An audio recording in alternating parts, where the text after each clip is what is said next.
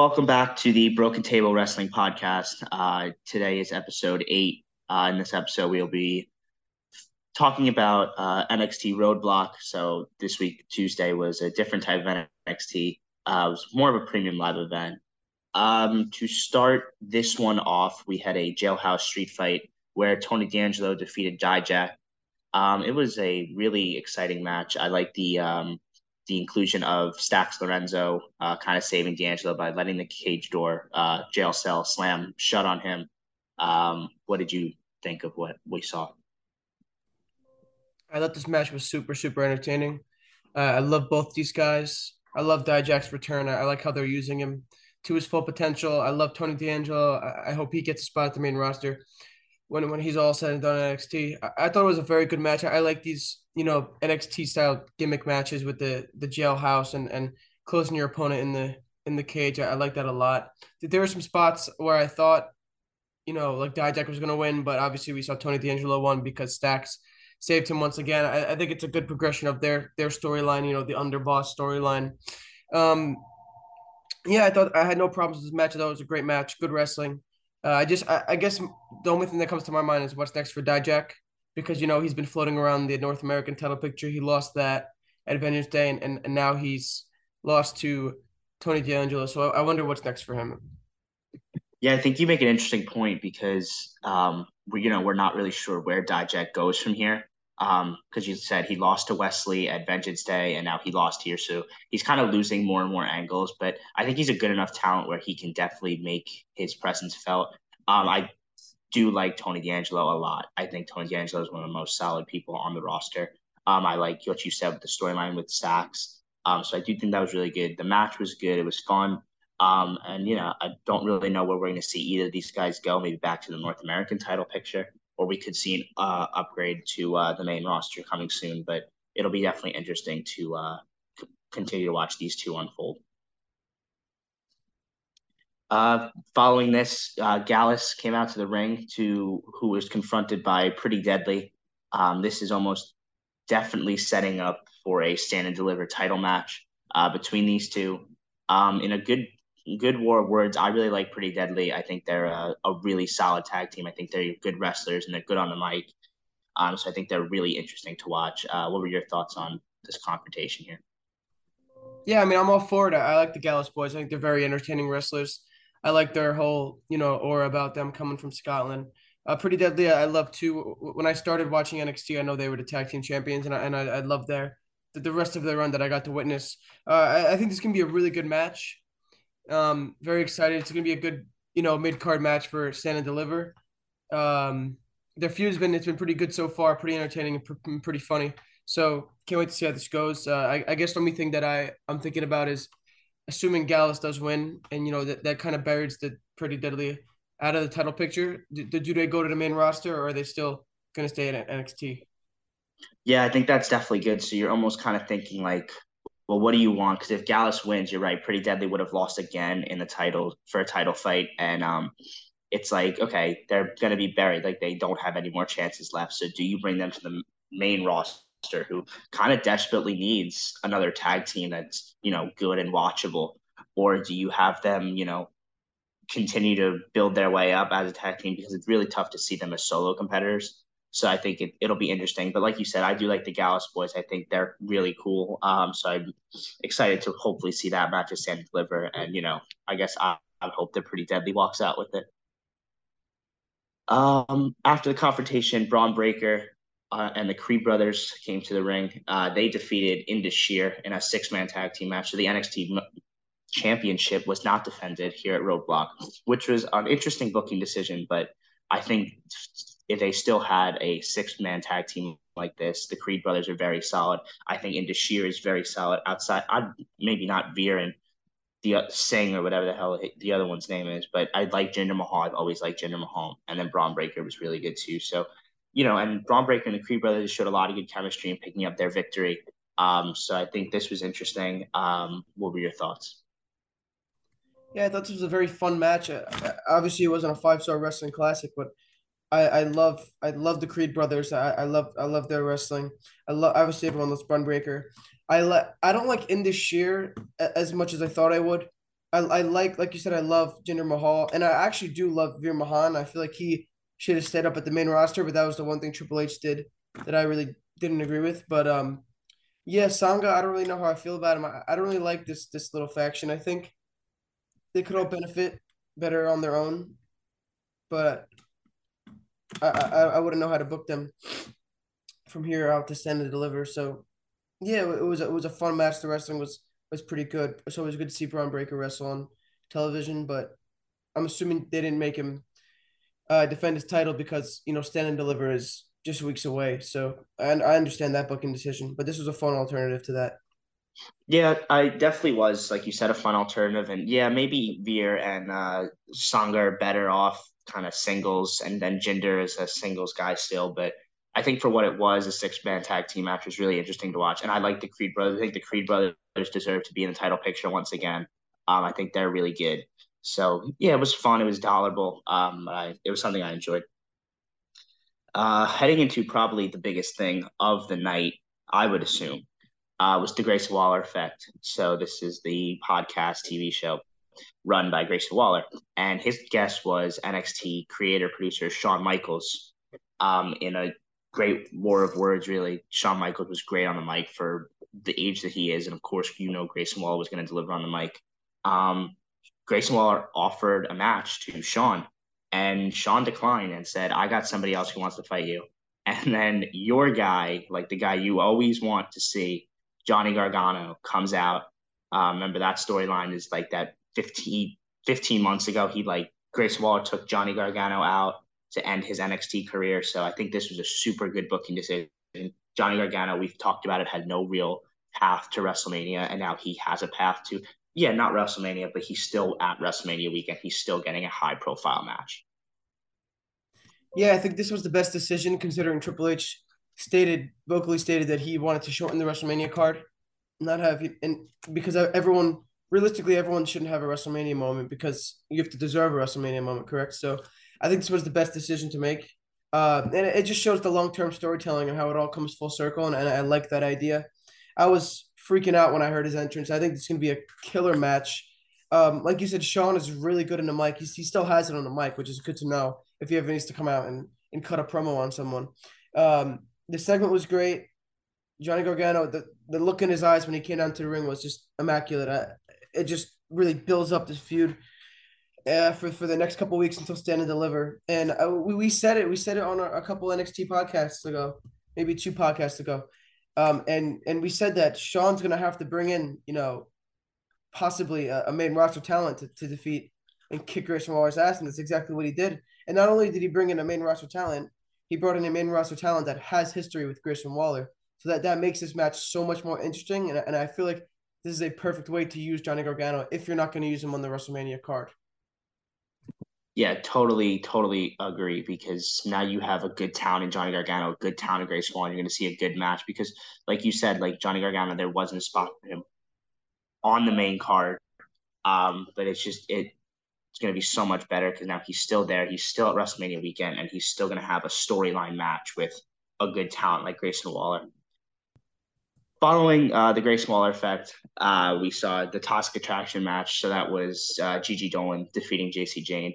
Um, I didn't really care for this match too much. I thought this match had a lot more potential than it kind of showed out to be. I felt like it was a little quick, um, and the way it ended was a little little funky. Um, I do like the storyline. I do think they're better together. So I think that eventually we need to get back to the time when those two are together. I think one, it gives you another tag team to either push to the main roster and fight for the titles, or one to fight for the NXT women's titles. Because if you want to have women's tag belts, you have to keep tag teams together because there's only so many that are tolerable and you able to book like that. So I do think I want to see Gigi and Jacy get back together eventually. But as for this match, I just thought it was very eh. Um, but I do really like this storyline.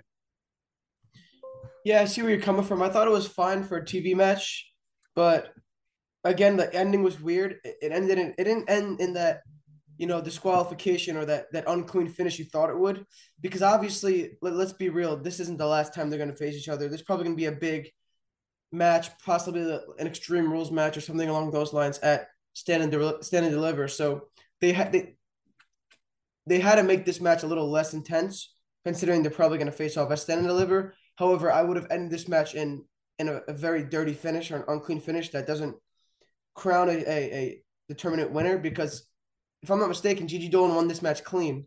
So that puts her over. So then if you have a, a big extreme rules match and you have Jacy Jayne win, that's that's one and one. You know, they're owed a third match. That's why you need to have this match be an unclean win.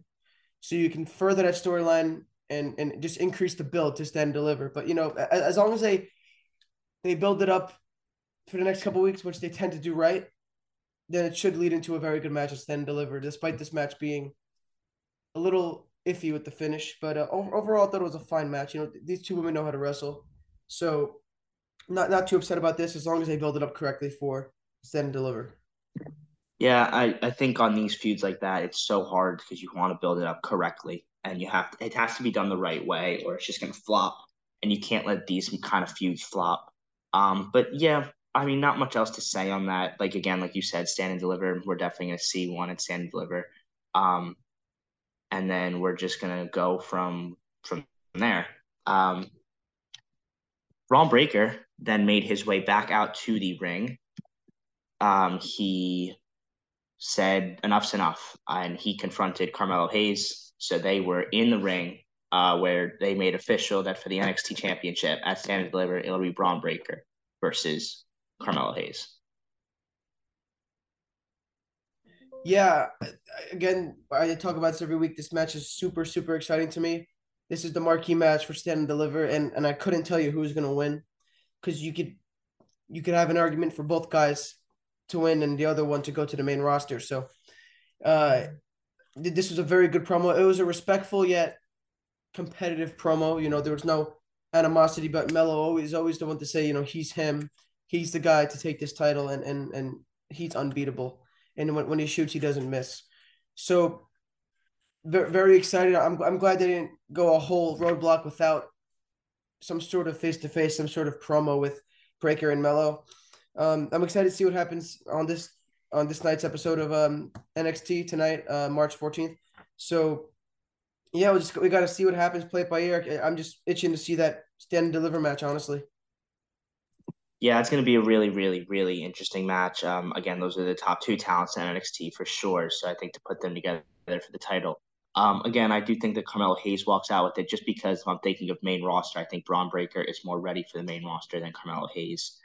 Um, so I think if Bron Breakker loses the title to Carmelo Hayes, Carmelo Hayes begins his run. Bron Breakker goes up, and it's just you now. Carmelo Hayes is the new era of NXT. So I think that would be a really good twist on what we've currently been seeing at NXT. Um, and then we had my guy, Andre Chase. He lost again. Can't keep losing. He's good enough not, not to lose, but he did lose to Joe Gacy of Schism. Um, so I think I'm not really sure, but Stand and Deliver kind of feels like we're going to see a six person tag team match. I'm not really sure if Ava and Thea Hail are getting in the ring. Um, but at the least, I think we're going to see Schism and Chase U in a battle at Stand and Deliver. Uh, Joe Gacy uh, did pick up a win. Uh, the biggest storyline of this is Thea Hail is telling Ava that uh, she she doesn't she's not scared of her anymore. So really proud of Thea for growing up. But uh, it, it cost them the match, and of course, Duke Hudson did not react kindly to that. So what are your thoughts with not so much Schism because they look really strong, really together, but Chase U because obviously something is boiling here. I'm gonna make my call right now. Um, Stand and Deliver is gonna be the the event where Duke Hudson turns on Chase U, and then you could have that storyline going for the next two to three months ish after that. But um, um, Duke Hudson is, is a bomb about to explode. He's he's had it. He's gonna turn on Chase U at Stand Deliver if if they were to have a match, but I thought this this singles match was really good. I love Joe Gacy's wrestling. I love Andre Chase's wrestling. Um, I'm glad they gave Joe Gacy to win because that that furthers the Duke Hudson heel turn storyline. Because if you were to have Andre Chase win, as, as much as I love Andre Chase, um, then there's nothing for Duke Hudson to be mad at, right? So this is a very good decision, very good storyline. It just builds up both factions, and, and I think you know when the time comes, both of these factions will be ready for a main roster debut and and some sort of you know gimmick or some sort of storyline on the main roster. So very excited for the for the rest of this feud. Looks like it's going to be stand and deliver. That's going to put the pin in it, and hopefully, uh, we get a heel, a, a Duke Hudson heel turn, which will keep Chase U busy for the next two to three months. Yeah, uh, hopefully, hopefully we do get that, and I think Andre Chase and Duke Hudson could put together a really good feud. Um, it put Thea Hail in kind of the weird situation. I think it might be good for her too, but I think she's getting closer and closer to wanting to be into the ring. Um, our main event, the NXT Women's Title, was on the line. Roxanne Perez against Meiko Satomura in a match that I thought overdid itself. Um, I thought it was a again we talked about Roxanne's match at Vengeance Day and how she really needed a good match at Roadblock. Um, assuming she'd also defend a Stand Deliver, she need that good middle match to kind of keep her fresh in everybody's mind, and that definitely delivered. A lot of credit to Meiko Satomura for what she did in the match. Roxanne Perez did win, uh, retaining her NXT Women's title. The biggest storyline is what happened at the end. Um, it looked like a few of those kicks from Meiko Satomura really got to Roxanne Perez's head. Um, she collapsed. Um, I again, we never saw the X go up, so this does feel like an injury angle. Um, it's just a weird way for an injury angle to look like. Um, after you win a big title match like that, why is she collapsing? I know the comparison is to what Shawn Michaels did in '95, um, but it's like she just won a big match and now you're going to collapse. Like, what is that angle really going to look like towards Stand and Deliver? I really couldn't tell you. I'm, I'm on board with you. I thought it was such a weird angle, and and I, I was just looking confusedly at, at the TV screen. But in terms of the match, it was a very very good match. I I think she needed this match after Vengeance Day as, as much as it pains me to say, I, I was very worried after Vengeance Day. And I was thinking to myself, is, is this what her title reign is going to be like? A bunch of, you know, like two star matches that aren't very interesting. But no, this match was very good. The build up was good. You know, she solidified herself as the, the NXT Women's Champion as a 22 year old girl, beating a Japanese legend in Meiko Satomura. And I thought both wrestlers did very, very good in this match. Some very good in ring work, very good technical work. And I thought it was a very good match.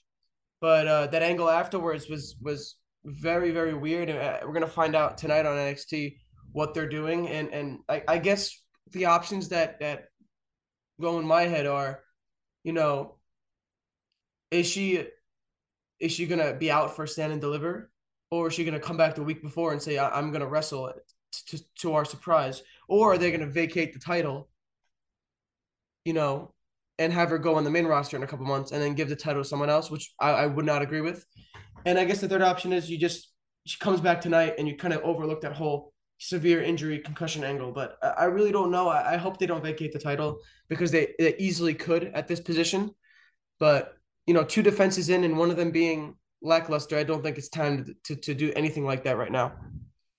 Yeah, I definitely agree. I think as good as Roxanne is, I don't think the main roster is there for her as of right now. I think she still has a little bit left to do in NXT in terms of defending her women's title. Um, I really hope they don't vacate the angle. But you're right, this angle is so weird, um, because it's just like why? Um, you under you get that like there's so many now things you can do, and it's just like it's really confusing because you want if you want to continue concussion angle, that's fine. If you can vacate the title, you can have her shock us and come back a week before Stand Deliver and fight Tiffany Stratton. But there's so many options now and it's like now you put yourself in a bad situation because it's like you have to get this one right. Like and if it's wrong you're going to ruin the nxt women's title for a while. So i think you have to get this one right if you're Shawn Michaels if you're wwe yeah i totally agree and overall i thought this was a very good um i don't want to say premium live event because it was on television but it acted like a premium live event i thought it was a very good uh, night of matches, promos, all the above. Very very strong for NXT. Obviously, people are aren't really on board with this new NXT because they got to witness the legendary NXT Black and Gold. But I, th- I think for what it's doing right now, it's it's very good wrestling, very good promos. These are very very skilled athletes, and and I don't think anyone should overlook NXT right now. And uh, it was a very fun night to watch, and I can't wait can't wait for the build up to stand and deliver. Yeah, absolutely, totally, totally agree.